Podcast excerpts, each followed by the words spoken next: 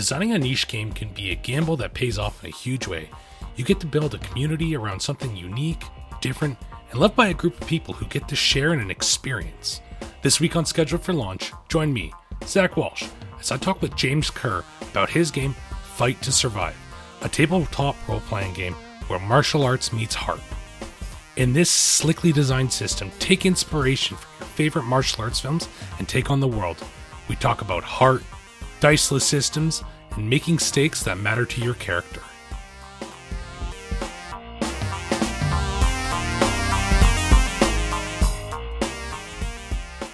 Welcome to Schedule for Launch, a podcast to discover the projects that you may have missed.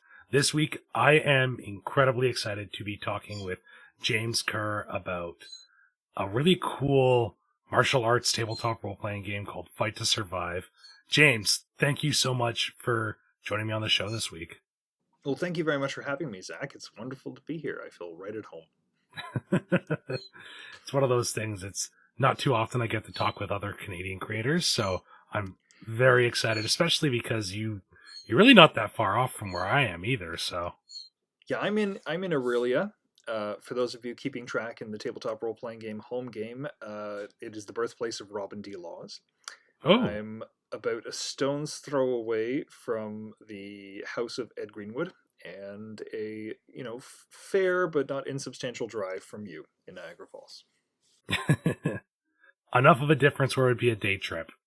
yep, it becomes a day trip at that point. Yeah, absolutely. But but yeah, it's fine. You know, people make day trips a lot for for for better for worse things. You know. but, yeah, I'm really excited to be talking to you about Fight to Survive because it's got a lot of stuff that I really like going on. Yeah, martial arts. I think the oh, what was the the slogan?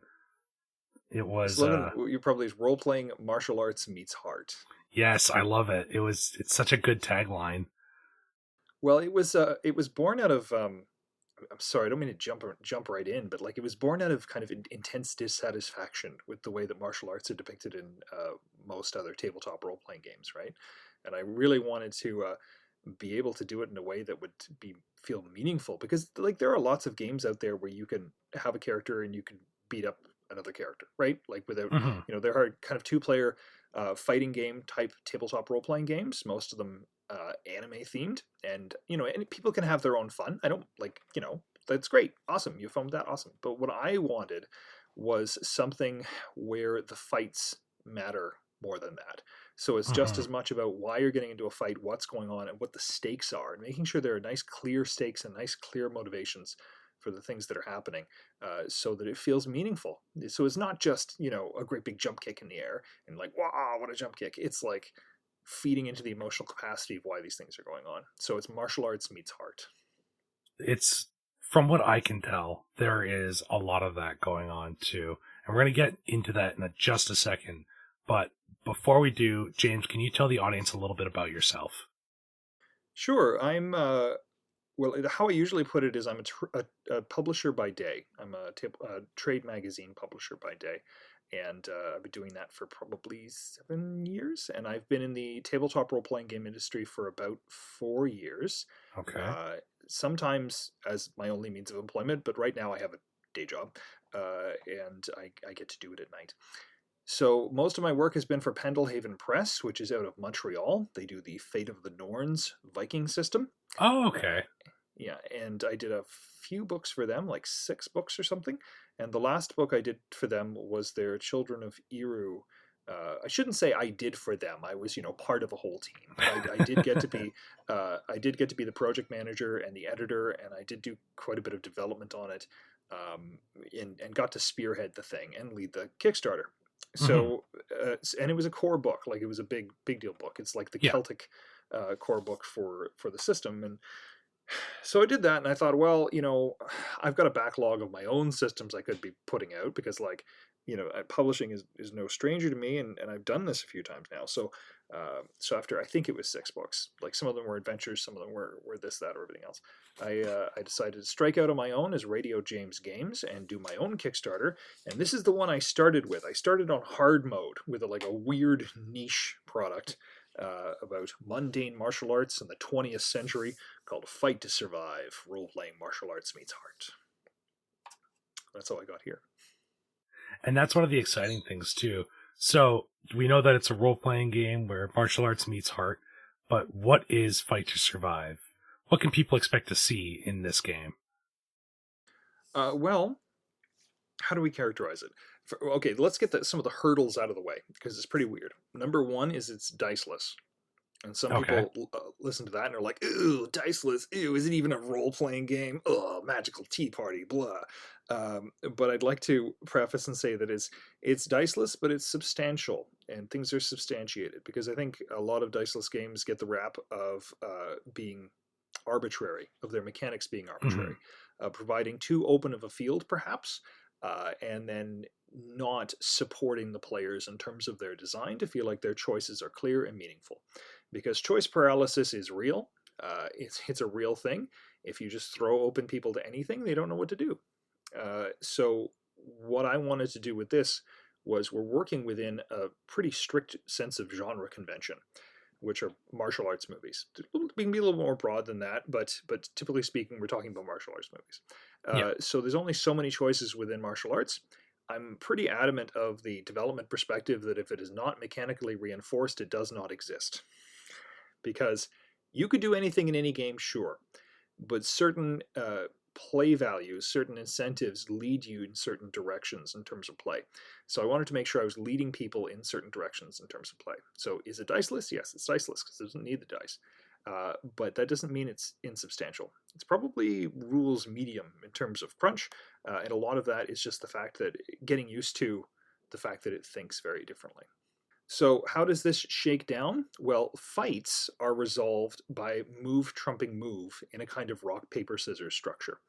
Every character has five moves grapple, punch, kick, block, and footwork, and they have a relationship to each other that's on the character sheet. So, you know that kick beats punch, for instance, but uh, what else beats punch is block, because block will stop a punch, uh, et cetera, et.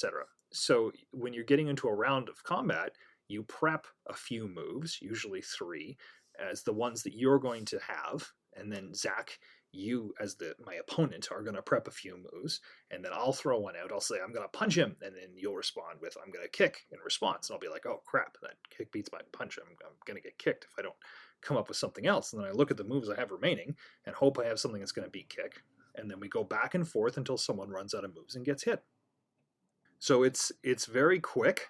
Uh, it's very fast, but it had kind of two design considerations. One was uh, I don't know how much of a system junkie you are, Zach, but like one was there are martial arts games out there that Mhm. go into incredible detail about martial arts. Like Erick Wujcik's Ninjas and Super Spies is a really good example. But you kind of feel like you have to know martial arts or get a PhD in order to be able to to properly use that. And then the other side of things is martial arts mechanics. Like I'm gonna you know point to the the big elephant in the room of Dungeons and Dragons to say that the martial arts aspect of it is so heavily abstracted that it just feels like a collection of superpowers. It doesn't really have a big relationship to, to martial arts. Like your Yeah. unarmed combat is just what you're having instead of a short sword. So uh, I wanted it to feel like fighting because I have a history of fighting. I have a history in the martial arts, and I wanted it to feel like it was uh, you were making meaningful choices within a combat uh, to make it feel realistic. Now you can't make something realistic, but you can chase verisimilitude. And there's Mhm. certainly compromises that you make in terms of like the Venn diagram of realistic and of intuitive. Because the other consideration is I didn't want people to feel like they had to know martial arts in order to play a martial arts game. I want you to be able to make meaningful choices even without that. But I do want people to get a depth of understanding. Uh, perhaps if they do have a background in the martial arts, uh, they'll understand things, why I made some of the choices I made design wise, a little bit more intuitively that's the fighting structure and that's how it gets away with being diceless is because you're making these choices you're, you're choosing these moves in the moment and then the heart structure the rest of uh, the conflict resolution is done dicelessly by comparison of numbers i could i could just keep going on do you want me to just keep going on or No, yeah, please keep going on. So what's exciting me about this too is that like I was wondering how it might scratch that martial artist itch for me because uh, a little known fact that some people might not know here is that I used to I used to be a practitioner of Muay Thai and actually a really bad injury is part of the reason why I got into tabletop role playing games. So there's this like very distinct connection for martial arts and tabletop games to me. So yeah, like th- this is really incredibly fascinating to me. Yeah, Muay Thai is great. Uh, it's it's one of the well, it's one of the most effective in-ring martial arts in the world. Uh, yes, it is. So it's it's really uh, and it's an exciting one to bring into a role-playing game. Uh, mm-hmm. You know, mm-hmm. I can't promise that you'll you'll be able to be as acrobatic as Tony Jaa because I think that defies uh, reality itself. Yeah, but, exactly. Uh, but I mean, Muay Thai is certainly in the game. I started off the game because I'm trying to make it approachable as well, right? Mm-hmm. So you have five basic martial arts in the game that are available to you, which is uh, boxing, kickboxing, wrestling, karate, and kung fu. Now, that's that's just on the surface level. There are 50 other martial arts in there for, for anybody who wants to to take a, a little deeper of a dive. I just didn't want people feeling like because okay, there's two kinds of people, right? The people uh, who are going to be interested in this, and one of them is going to be like, oh, I don't really know what's going on, but I, will pick one of these five, right? Mm-hmm. And uh, the other part, the rest of everyone who's like is going to be like, do they have this obscure martial art that I know, right? like uh, so they're to go down the list and be like uh goju ryu karate but i don't know. There's no empty-handed okinawan te you know so yeah, but I, but I felt like there was a point of diminishing returns including more than 50 uh, so that's the the martial arts side of it is is there. And then the heart is the other side of it. Yeah. Every character has a scale on them uh, like a, a bar that series of check boxes that fill up. And there's one for health which you know role players are generally familiar with. If the one for mm. health exceeds then you're, you're dead or you're whatever else.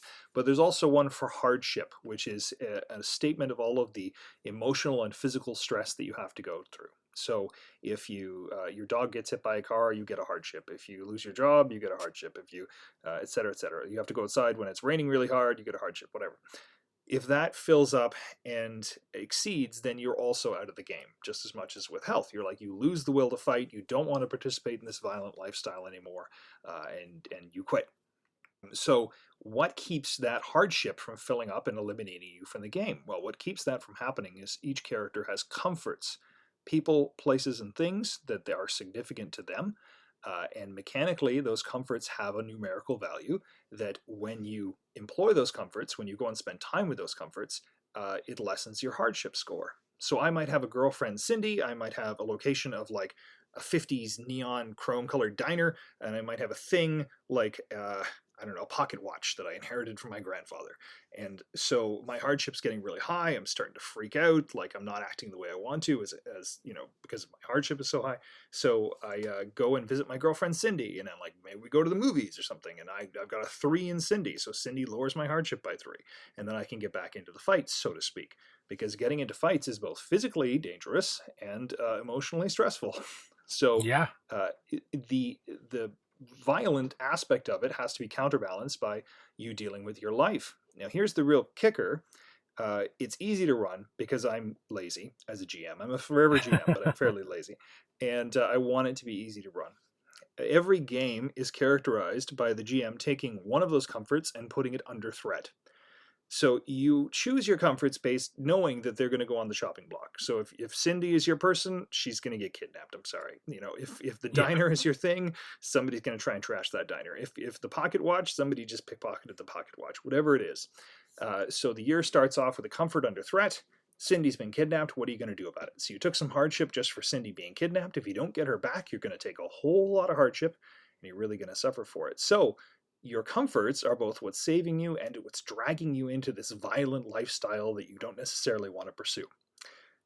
So it's that tension, the tension between violence and how horrible violence is, and you know the the the glory of having to pursue this violent acts that give it meaning. Yeah. So you're fighting for things. it's kind of like that through line of the 20th century martial arts films or like the old NES games with like Double Dragon, Enter the Dragon. That's yeah, absolutely. Well, I mean, my the one I've been touting a lot is um, there's a few cinematic influences that were really big in this.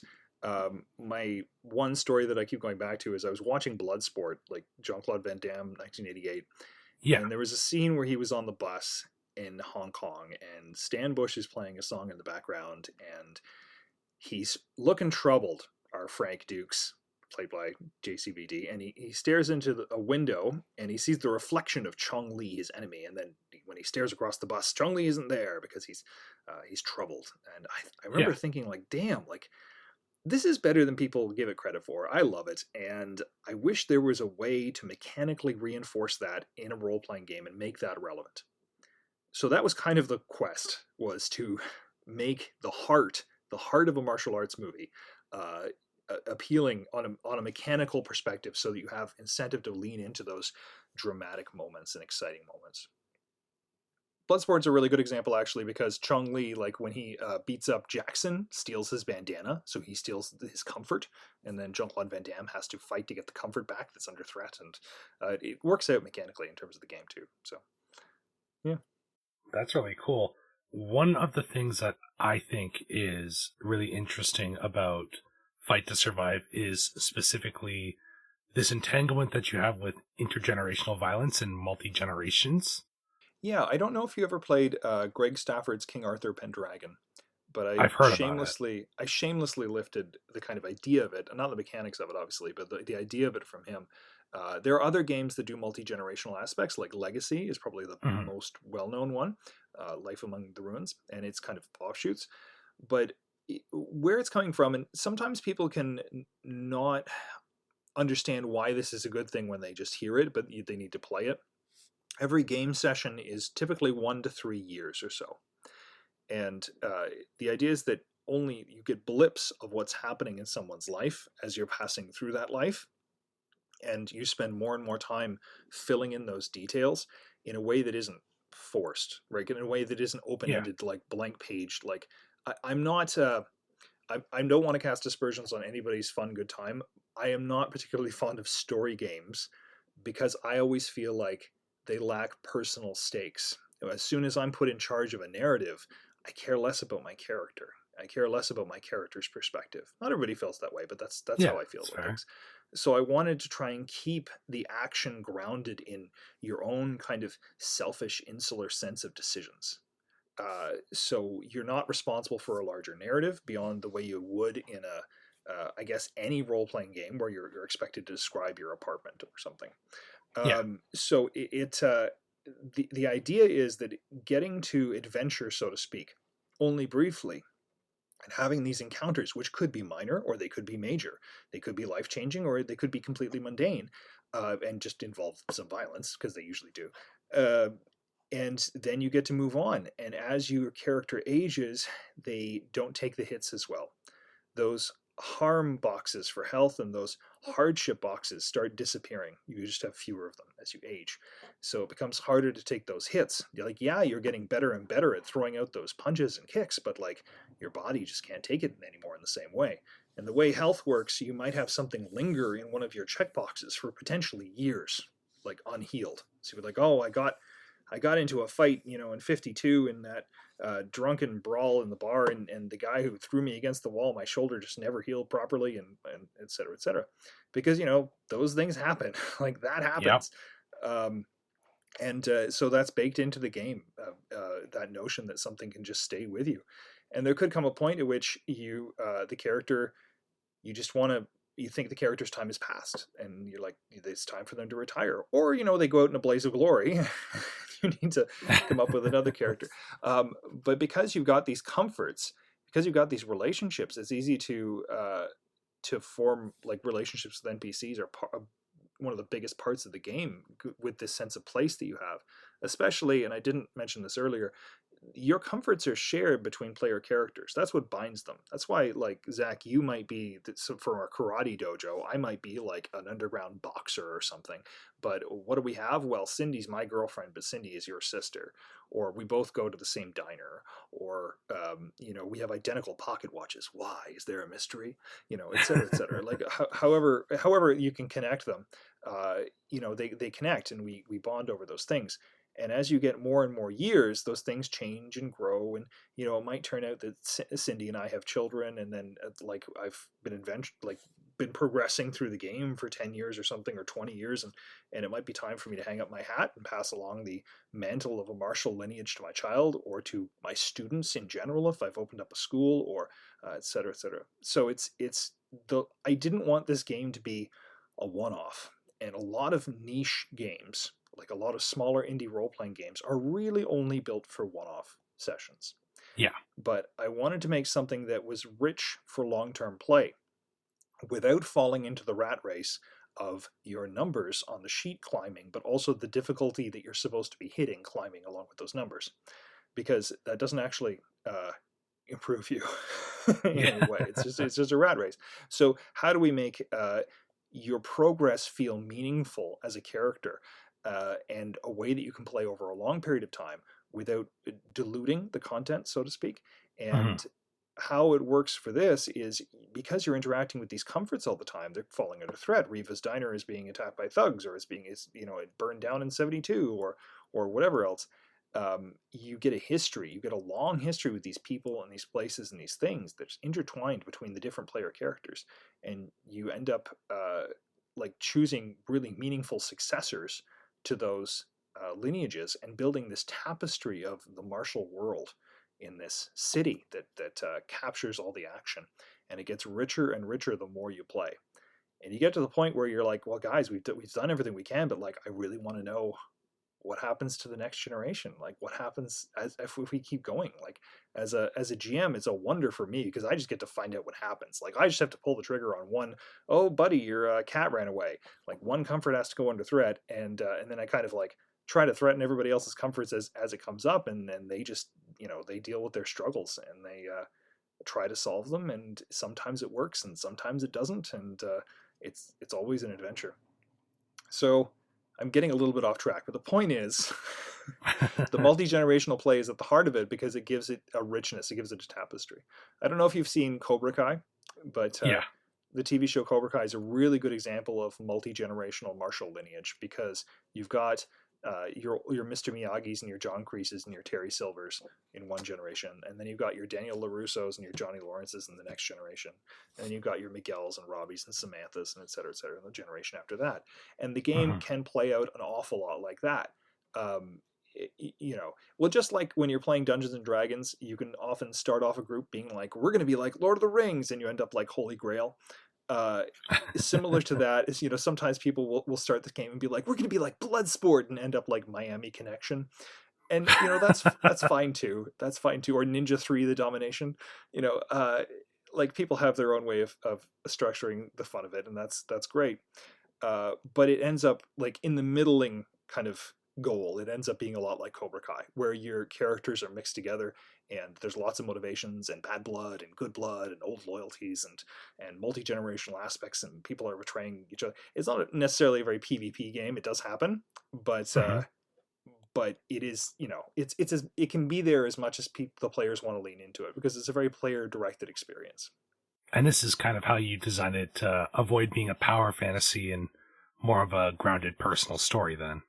Yeah god it doesn't work as a power fantasy at all because uh well you know i have i even had a playtester like scratch his head after like 10 weeks or something and be like this isn't a power fantasy at all and i'm like no no i'm sorry buddy like it's it's because none of those martial arts movies really are they're about uh they're about misery and they're about things being hard and you triumphing regardless right like you Mhm. overcoming how how like terrible your enemy is or you're overcoming your physical limitations or you're overcoming your whatever else uh, i'm a huge fan of the 70s shaw brothers kung fu movies and uh, you know i could go down that whole rabbit hole but like the american kung fu films or the american martial arts films of the probably mid 70s to mid 90s are kind of the spiritual successor in some ways of those films Yeah. and uh, and they're best represented here i could do a whole book just on shaw brothers and golden harvest but uh, but they all they're united in their thematic sense of like no things are really hard. Like things are really really hard. Uh, the world is very difficult and uh, it's not going to be easy on you. And it does feel kind of punishing sometimes but it means that those moments where you get to put your head above water and you get to be victorious and you, maybe you get to win like that's those are the moments you live for right? They're not going to come all the time So it's it's not a power fantasy because humans are frail. Uh, in, in this Yeah. context, that's not always fun to play. In some games, you want that power fantasy, right? Uh, but in this particular case, in this game, uh, humans are frail. Uh, they're not as squishy as like Morkborg, but they're they're frail, and uh, and you take on like emotion matters. You take on hardship based on uh, how much things are going on that are lousy, and that is reminding you of how much you know there's there's issues of economic oppression in the game. There's issues of systemic racism. There's issues of because it deals with the 20th century. We can't uh, Yeah. avoid uh 20th the, the, like the facts of 20th century history. I mean you can you can wax and wane your focus on them based on table to table based on your interests Mhm. but there are still these things that were very real uh, that existed and uh, can factor into your game in a meaningful way uh, in terms of how much it's not a power fantasy. and I know I know some people just want to play that way, and that's totally legit. I'm not. yeah. But but in terms of trying to bring out the genre emulation that this is aiming for, um, it's just not aiming in that direction. You know, it's just like I Yeah. love Street Fighter 2. I love it. I was this one of the like I, I made all Ontario in a Street Fighter 2 Championship Edition tournament in like 93 or 94 or something. Uh, I love it, but this game is not about throwing fireballs, and this game is not about your fist lighting on fire. Uh, it's uh, it's about, it's about different. No, it's about different things, right? It's about how fancy like a fancy jump kick is, and how uh, you know Br- Bruce Lee when he in Fist of Fury when he goes into the Japanese dojo and takes on the whole Japanese dojo, and you're like, wow, you know, like things can be spectacular without having to be, uh, you know, world-ending magic like Mhm. super powered stuff. Like, let's keep the stakes low. Let's keep them personal. Uh, let's have it be meaningful that somebody stole your car. Let's have it be meaningful that uh, uh, you know somebody's taken over your casino and is booting you out and uh, wants to meet you on the roof at midnight. Like, like I think there's lots that we can do in this space, in this design space, that whole genres of film are based around. Uh, that we can revel in and enjoy. we haven't really seen the same level for those martial art films in recent years. And something that I think is great about the 70s to the mid 90s ish is how diverse and how many different films are coming out of a lot of different countries. And something that you kind of help use to emulate and capture those different cultures is actually the setting for this game, which is Metro City. How did you go about designing Metro City to kind of help lend to those themes of showing off old school films? Well, I mean, Metro City was born out of firstly a um, a design consideration to make the game easier to play. Because if you've got these comforts like your girlfriend Sydney and like your diner and like your whatever else, if you don't have them near you, then you can't access those comforts. Yeah. Similarly, um, you advance in training by having a stage where you can train. Like this is the place where my heavy bag is, and my my my mukjong and whatever else.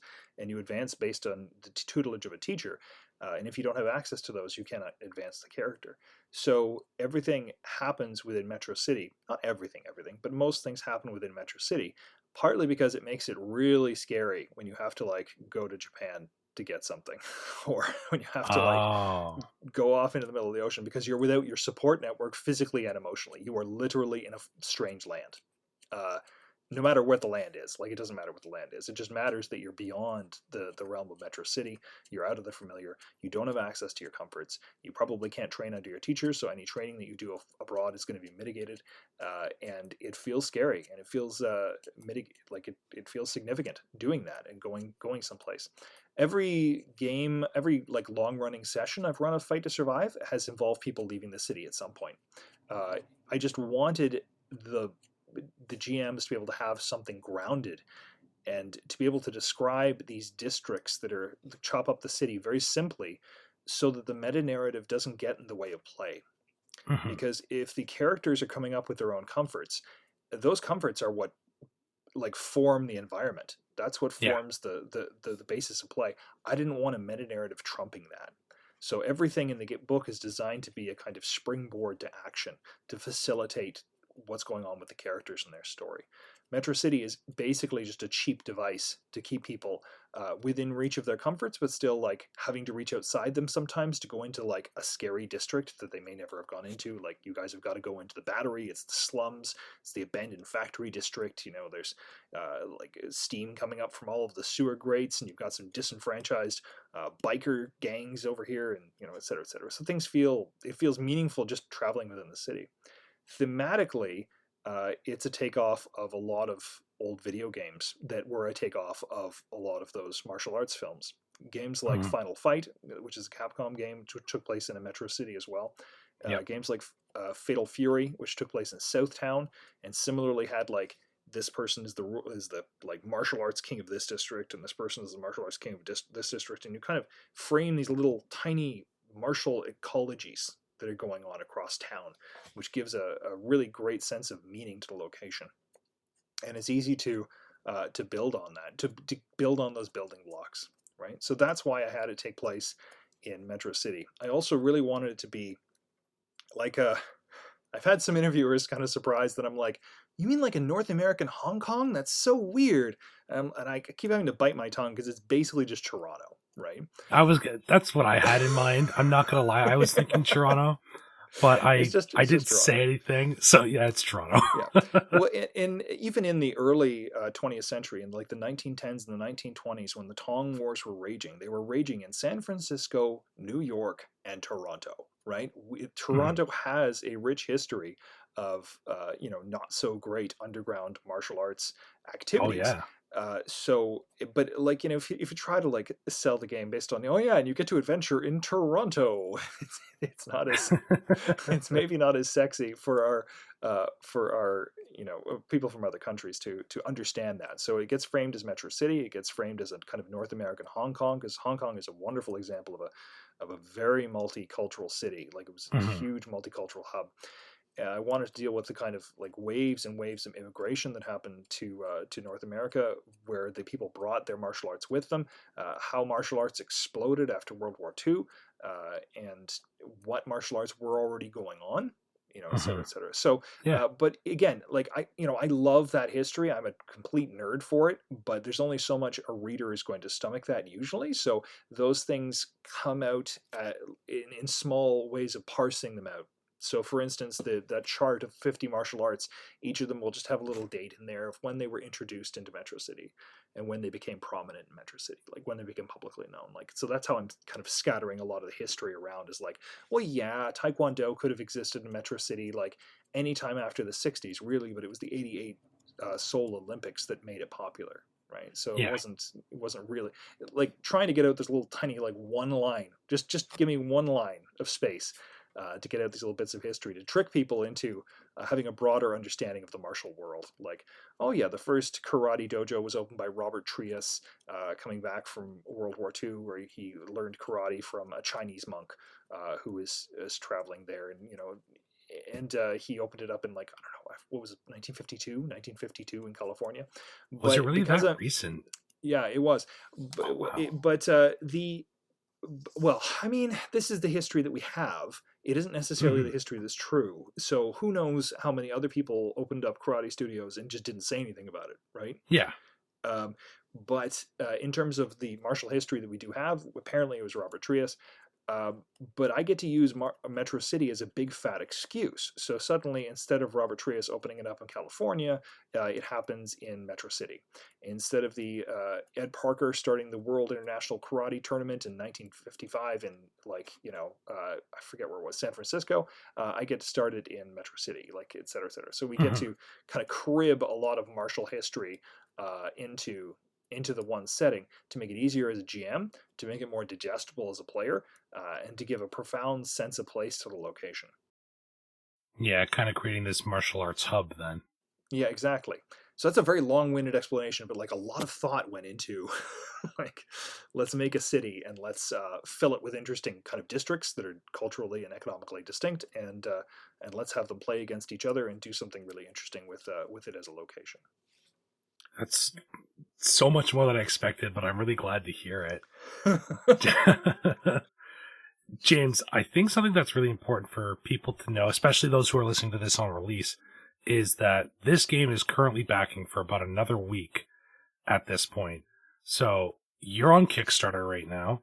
What has your experience with Kickstarter been like? I know that you said that you threw in a couple like really high reward tiers and they kind of left you a little bit excited when they got taken. So do you want to tell us a little bit about your experience with Kickstarter and how that's been going? Well, the goal is six thousand dollars Canadian. I don't know what that is Mhm. American, probably you know something less American, but uh, six thousand dollars Canadian. It's a modest goal. I'm used to traditional publishing methods and offset printing, but I chose to go with the print on demand route for Mhm. this, much as it broke my heart, because we're in the middle of a paper crisis and we're in the middle of the ink, an ink crisis, and I wanted the people who were uh, w- wanted to contribute to the game to have control over when they press the button to get it printed. Yeah. So this way that they could do it right away if they wanted to, or they could wait until prices calm down on printing and shipping if they wanted to, or they could like it puts the power into into their hands uh, and makes it really transparent in terms of like this is what you're paying me to pay an artist and to pay an editor and to pay a sensitivity reader uh, Yeah. and, and this is what you're paying for the book. So people know exactly how these things are breaking down. Uh, so for that reason i thought print on demand was an attractive option for this. I, I things are it's pretty cheap. Like i kept my prices pretty low because i'm just i'm selfish. I just want i just want it. I just want this book. Uh, so so uh, it's pretty cheap but i did include some preposterous reward tiers at $250 each which included a make your own character for the game like make a pc for the game that we then tout around to conventions and those all went within the first 48 hours so I think what I've done with this game, and I it was what I set out to do, is because you can't make a game that everyone likes. A game that everyone likes is quickly forgotten. You've got to make a game that some people love. Unfortunately, and I think I've done that, uh, given how quickly those reward tiers uh, were gone. Unfortunately, a game that some people love but not everyone likes sometimes has a hard time finding its audience. So we're at 87% funded now. We're not 100% funded. We got a week ago. We'll be funded fine but I really want people to get involved because I really want this game to be a product of its community. I think it's wonderful that people are contributing to the player characters on the high tiers, but there's also a number of add ons in case people want to leave their mark on the game. Like there's this big map of Metro City that we're going to do, and I've got a, an add on for naming a street, and I've got an add on for naming a martial arts school, and I've got an add on for uh, naming an opponent because there's going to be reams and reams of opponents in the back so that the game ends up being like the mechanics are done the game is done the editorial's done but let's bring people in to contribute to the lore so that there's a lot of voices uh, adding into the game. I think that's really exciting. I think that that really excites me the idea of community involvement within the game development. And that's what the kickstarter offers now. So if you want to be involved in the game, if you want to be a part of the game, if you even want to insert yourself into the game, now's the opportunity while the Kickstarter is still going on.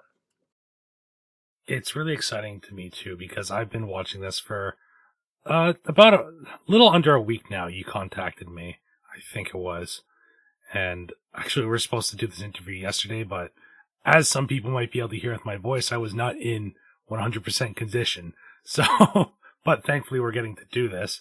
And I've been watching the number steadily climb. I've actually seen a lot of ads too for Fight to Survive, which is exciting and cool. So Oh, good. They're working. They're working. Yes, That's they what that tells me. they are. I've seen a number across various platforms. So excited about that. I really like the sound of this game. I really like the look of it. Well, I should I should mention that. I should mention the artist uh, because credit where credit's due. It shouldn't take me forty minutes into an interview to gloat about Ian, but uh, Ian McLean is a, a wonderful artist. Uh, he's been in the business. He's been specifically in the tabletop role playing game business for twenty years, uh, Mhm. and he's done art for Call of Cthulhu. He's done art for Pathfinder. He's done art for uh, too many small indie publishing houses for me to li- to list. He's also Canadian. Uh, so I'm Canadian, he's Canadian, and we're we're, we're uh, getting into bed with this. I'm doing the writing. I've done the writing. I've done the development. I've done the pretty much everything except he's the artist because I, you know, nobody wants to see my art. Uh, so, uh, but his art is gorgeous. It's wonderful. You can see some examples of it on the Kickstarter page. Uh, you know, the art that we have before launch is limited because largely the Kickstarter is going to pay properly for the art and to pay properly for editing and to pay properly for sensitivity reading. Because if we value art and we value uh, people being employed in the arts, we need to be able to pay them. Uh, we need because too much comp work when I'm I'm taking a stance against comp work and paying people properly. So that's largely what this Kickstarter is doing is uh, let's pay people properly. Let's have some gorgeous knockout martial arts art. Uh, and some of the stuff Ian's given me is just just knocks my socks off. Goodness. There was a piece that Ian did, and it's actually was the final kind of like lock into me picking up Call of Cthulhu. So yeah, he he's a phenomenal artist. Yeah, yeah, he's really great, and he's he's really great to work with too. Uh, so it's been it's been a blessing for me. I've known him for years and years and years, and I just kind of was waiting for an excuse to bring him in as an artist for something, and this was particularly up his alley. Uh, he sent me screenshots last night of him watching Bloodsport, so like we're we're in the thick of it. Uh, in terms of like the martial art bad martial arts movie Stockholm syndrome that's going on, it's, uh, it's definitely like. One other thing, like one final thing that's kind of going there is that there is talks of you having some expansion books and adventures for Fight to Survive. What are some of your ideas that you have so far going into it? Well, first off the hop, um, I was talking earlier about my love of old kung fu movies, like mm-hmm. Shaw Brothers kung fu movies from the 70s yeah. and Golden Harvest kung fu movies. That's a whole book unto itself, right? Because I only got to, to, to delve into the the kind of different aspects of kung fu and Fight to Survive uh, to a fair extent like I didn't get to go fully down that rabbit hole. I really want to go fully down that rabbit hole because only so many people are going to care about the difference between northern praying mantis kung fu and southern praying mantis kung fu and how they have nothing to do with each other. Uh, like no, no, like the Wang Lang and Chow Gar are entirely separate, and and really we've got the snap kicks and anyway I can keep going. But the point is, uh, there's a lot to explore there. So I'm using each of the expansion books as a cheap excuse to explore uh, deeper into the kind of genre emulation of uh, different aspects of the core book. The core book gets to be a full, complete, competent game. You could play it for 100 years, but everything in it is kind of springboard, whereas I get to dive a little bit deeper into uh, some specific influences and instances in each of the expansion books. So the the Kung Fu One is one expansion book. There's also an expansion book for taking it into the 20th century or the sorry 21st century, uh, because I I know I said no fireballs, but I kind of wanted to explore things like Van Damme's Cyborg or Don the Dragon Wilson's Future Kick, or like there's a there's a whole streak of like post-apocalyptic Mad Maxy martial arts films uh, that were usually low budget and wonderfully terrible, and I love them. Uh, so I'd love to go down like through eh, through those doors as well. There's also an expansion for solo play, uh, and there's an expansion for like going just full on 80s neon kickboxing movie, uh, like best of the best. And there's an expansion for well, there's a whole bunch of them. I'll be releasing them later in the week. Uh, there's all kinds of I put on in all kinds of ridiculous stretch goals, which we're almost certainly never to meet. But I'm having a lot of fun with it. I'm having a lot of fun with the community. I'm having a lot of fun running this Kickstarter. It's been wonderful, and I'm looking forward to getting the getting it funded and getting the go ahead to just keep playing in that space. So yeah, there's there's a whole vibrant line uh, planned between expansion books and adventures, and uh, and little tiny one-off ideas that would be great to see funded. I'm excited to see what comes from it too. James, we are starting to run low on time here though, so I got two more pretty simple questions for you, if that's all right. Oh, sure. So, one of my favorite questions to ask on this show comes up at the end of basically every episode, and that is what advice can you give someone looking to make their own game, but they don't really know where to start? Oh, uh, make it anyway, right? It's just like the advice of I want to be a writer. Okay, write just start writing. Like you, you, go out and you read. You read as much diverse content as you can. You play as much diverse content as you can because something you're thinking of might already have been solved by someone else. Uh, and then once you have a burning, this is just speaking from my own personal creative process. Once you have a burning frustration in you that one thing that you want to do is not represented at all in the industry, that this, the thing does not exist, then do that and uh, regard that you know you might have to do it to an audience of no one you just have to do it for yourself and if you can find your audience then that is the most amazing feeling. Uh, but do it anyway and keep doing it. And so long as you feel passionately about it and you're getting something out of it keep going. And eventually uh, you'll be experienced enough that people will ask you to be on design panels Uh, and you'll turn around and say, "But what do you mean? I've just been passionately plying my trade at this uh, for for years and years and years on end." Oh, wait a second. Uh, so it's it's just like the advice to any artist is do do do draw draw draw make make make right. Just get out there and make. If you're doing development of role playing games specifically, actually there is some specific advice. Get it to the table as fast as possible. Build up your basic idea, and don't put in too many details get it to the table because your basic idea might be inherently flawed. It might sound great in your brain, uh, but playtesting is the thing that will determine whether a game is good or not, whether a game is playable or not. Because you can write anything you like, but the way that people are going to play it at the table is the way the game is going to exist. So your writing, your writing about the game is not sacred. It is entirely disposable. Uh, so you should do mo- be doing most of the editorial after uh, it has been at the table for a long time. After it has matured at the table, then you can start codifying things. It's good to experiment, it's good to fool around. Each individual playtest group only has so much patience for how much things can change, but, but it just means you need to cycle through many playtest groups and do pl- blind playtesting as well. And I know that's a lot of work, I know it takes a long time, but that's how you know if you actually have a game, is by playtesting. Some phenomenal advice we had other similar advice, so that's that's why I like that when people are matching up on their ideas. So well, anybody who's been designing for any length of time has had can tell you stories about how they had this great, great idea for a fantastic thing that was going to revolutionize the role playing game industry, and then nobody understood it at the table. Yeah, and it would not that. click. It would not click with anyone. And and the fact is, like the way you think of things in your brain, uh, you can try and approximate, you can try and narrow in on reality, but like the way you think of things is not necessarily how things are going to play out. And what is important is how it plays out. Uh, games have to be a practical social experience. They can't just be a thought experiment. I mean, I guess you could just make a game that's a thought experiment, and I've seen a few role playing games that are definitely just thought experiments. But I mean, whether that's a valid artistic form of expression, I'm not sure. I'm not sure I'm qualified to say that, but for me, the real game isn't in the book. The real game is in the minds of the players, where each of it is a little bit different and it forms a kind of bizarre brand gestalt between each of them. And, and that is where the real game rests, not in these pages. Yeah, I, I can agree to that. I totally agree there. James, where can people find out more about you and Fight to Survive? I have a website, radiojamesgames.com. We also have a Radio James Games Facebook page and a Radio James Games Discord, and each of them I think will link to uh, each of the other ones. But you can go to Kickstarter. Well, the Kickstarter is still going on uh, for Fight to Survive, role playing martial arts meets heart. But if you do miss it, just go to radiojamesgames.com uh, and I'll have all the information up there for you to be able to purchase it at a later time uh, once it becomes available.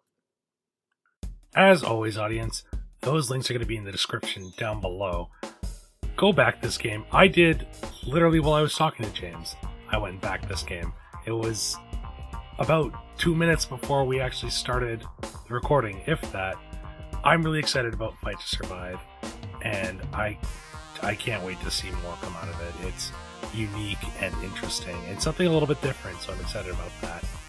James, thank you so much for joining me on the podcast this week. Well, thank you so much, Zach. It was wonderful to be here.